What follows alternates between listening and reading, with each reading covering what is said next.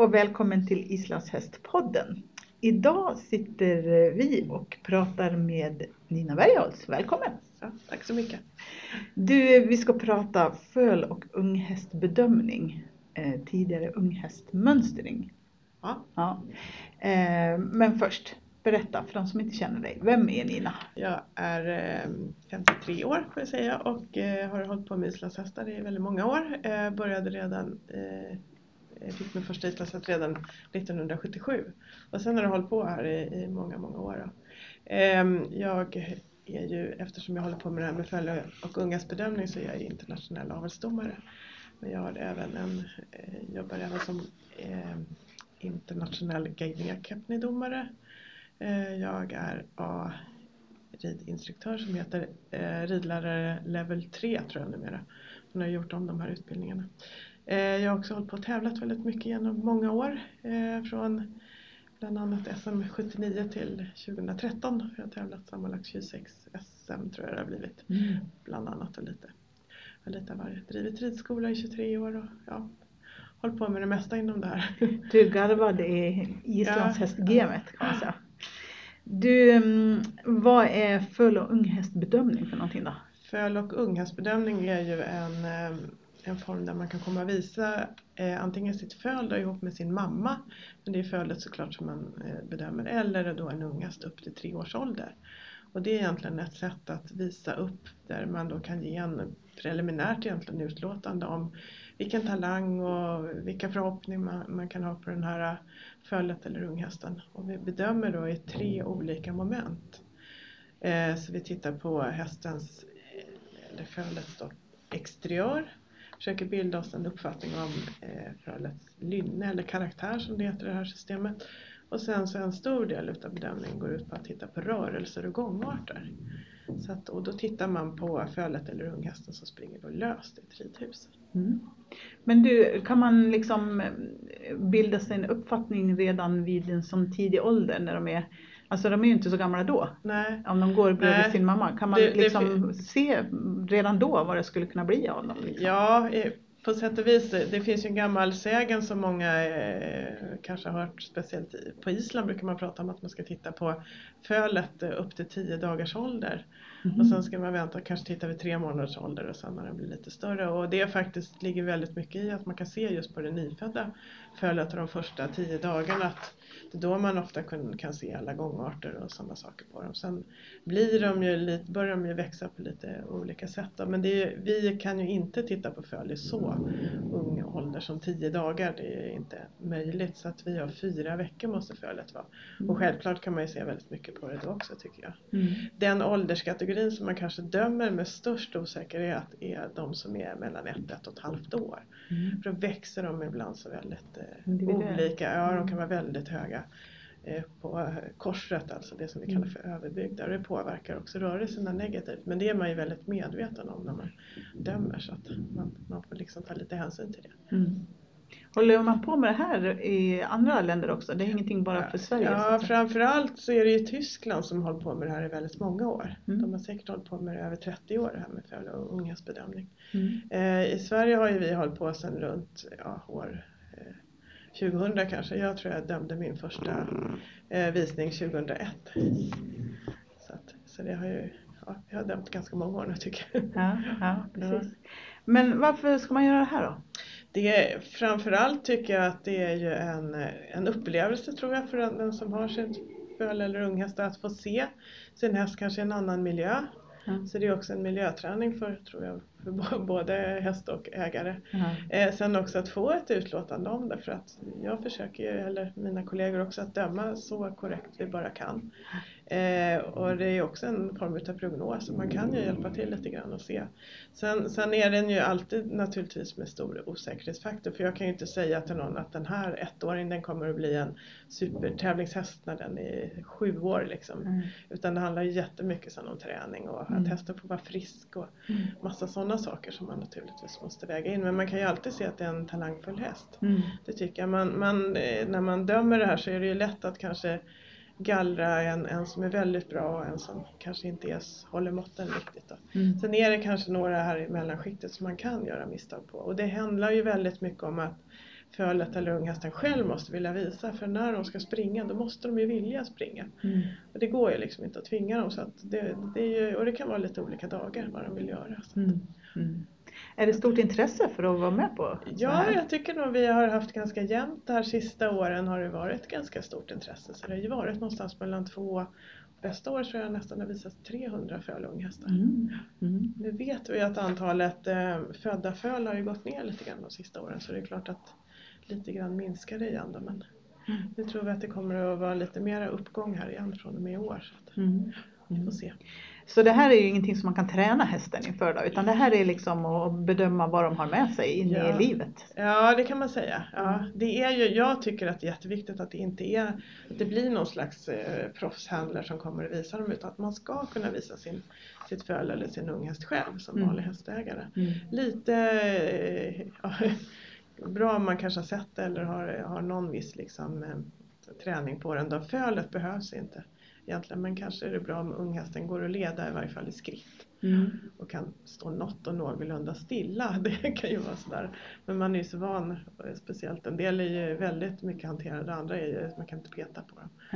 Och väldigt sådär. Så det, det kan vara väldigt olika hur de är. Ja, precis. Vem är det som kan, kan arrangera en sån här? Eh, ja, det, det, ja, det kan man ju göra antingen som en, en eh, förening Mm. kan göra det. Mm. En, en privatperson skulle kunna göra det eller en, en, eh, ett företag. Mm. Mm. Så att det har ju varit väldigt olika vad man jobbar emot för några. Så att, Hur många brukar det vara per år? Såna ja, där? ungefär 10 kanske. Ja, det är så 10 och många. 12. Ja. Ja. Är det en tävling? Kan man vinna någonting? Eller är det det här utlåtandet som man, som man är ute efter så att säga? Ja, egentligen så är det nog säkert det här utlåtandet som är liksom grundtanken med det. Men det har ju blivit lite grann som en slags tävling i och med att vi har under flera år haft ett championat dit man kan kvalificera sig. Mm. Så har det ju blivit lite att, att eh, ja, man har ju sett på, på, på nätet och lite sådär att folk, ja men min häst har det och det och, och se om det kommer någon som ligger högre och man blir kvalad och sådana saker. Så För man så får poäng så liksom? Ja, på- man får egentligen en procent. Om man Aha. dömer det här i en, i en app Ja. finns det ett speciellt program så att eh, då räknar den här appen ut. Jag har en, en, eh, ett system där man sätter 1 till 5. Mm. Oftast är 5 det bästa men ibland kan 3 vara bäst beroende på vilken detalj det är. Mhm. Eh, och sen räknar den här eh, ut ett, ett procentsats Mhm. som sen presenteras. Mm. Och, och har man en bra procentsats då mm, kommer man med i det här ja, ja, beroende på hur de andra ligger till. Mm. Så att det där är helt beroende på hur, hur, eh, ja, vilken procent man har och hur många som, som liksom, hur de ligger då egentligen. Mm. till så att det blir som en rankinglista eller man ska Ja, säga. Och unghästchampionatet, är det ett tillfälle? Ja, det har ju varit eller? ett tillfälle då som vi har haft i mitten på oktober Mm. och då bjuder man in de bästa i, i varje klass och åldersgrupp. Så jag tror det har varit fyra storföl och fyra hingstföl och så upp till tre års ålder. Mm. Eh, I år har man valt att inte ha något championat utan de har pratat mer om att man ska ha dis- distriktsfinaler. Mm. Så vi får se lite grann hur det här ska tillgå. Då. För att en del har ju väldigt, det blir så otroligt lång resväg. Mm. för eh, några, så några valde kanske att inte åka och sådana saker och då kände vi att vi kanske skulle prova att göra det på ett annat sätt. Alltså. Mm. Mm. Vilka klasser är det? Det är klasser föl då, hingst och storföl. Mm. Och de är olika så att säga, ja, hingst och Ja, stor. så man Mm. brukar ha bästa eh, storföl och bästa hingstföl. Mm. Eh, och sen är det ju ettåringar, tvååringar och sen är det ett förslag nu på, som jag tror är klubbat, att eh, treåringar får man inte visa treåriga hingstar utan vallackar och ston är välkomna men inte treårshingstar. Mm. För man tycker då att då kan man komma på en eh, vanlig bedömning med en treårig för att få en, ett utlåtande på exteriör. Då. Så, Mm. att, Mm. så att, eh, Vad är det för, för delar som du tittar på? Eh, ja, jag tittar på exteriören Mm. och sen tittar jag då på, försöker bilda med en uppfattning om temperament eller lynne som vi kallar för karaktär och sen är det det här med rörelse och gångarter. Mm. Och de väger lite olika i bedömningssystemet så rörelser och gångarter väger 50 procent, Mm. exteriören väger 30 och eh, det här karaktären väger 20. Mm. Och så väger de lite olika också individuellt de här olika delarna och det är väldigt komplicerat system med många kryss som man ska sätta. Variabler, Ja, det är väldigt mycket. Men är det som på en, en vanlig bedömning så att säga? Det, det är hals, manke, bov och Ja, jo, men det följer, ja. är det, det följer Ja. samma? Det följer samma, eh, det är de här rörelser och gångarter som är ännu flera eh, detaljer. Mm. faktiskt på. Man dömer till, till exempel eh, hals och, och hållning och steglängd och det finns alla möjliga saker och man dömer efter en linjär skala. Mm. Och det, jag tycker som har hållit på med det ganska mycket att det här är faktiskt ett system som nästan känns lite mer modernt än avelsbedömningsprotokollet som Mm. är lite ja, det, man håller på, nu håller man på att göra en ny revidering och arbetar om hela systemet så vi får se lite grann ifall det blir någon förändring också på avelsbedömningarna. Mm. Så det här känns nästan lite mer modernt än man ska säga tycker jag, när man jobbar med det. Ligger de oftast på, på hösten eller sensommaren Ja, de här? ja, eller jag de- tänker de, många föl föds ju i början av sommaren sådär. ja precis, de, de eh, brukar ju börja, jag tror den första ligger runt 20 augusti så brukar man hålla på till mitten på oktober. Ah. Mm. De här eh, fölen och unghästarna som kommer på de här bedömningarna, kan man se om det stämmer, eh, om de kommer senare i livet på en, en vanlig bedömning så att säga? Att, att, att det stämmer med det de Ja. har fått som Ja. Eh, Tyvärr har det ju inte gjorts någon studie på det Nej. än så länge. Och tidigare så fanns inte det här systemet att döma i, det är bara ett par år som vi har hållit på med det. Mm. Men nu håller man faktiskt på från Fives sida, Fives avels eh, eller breeding committee som det heter.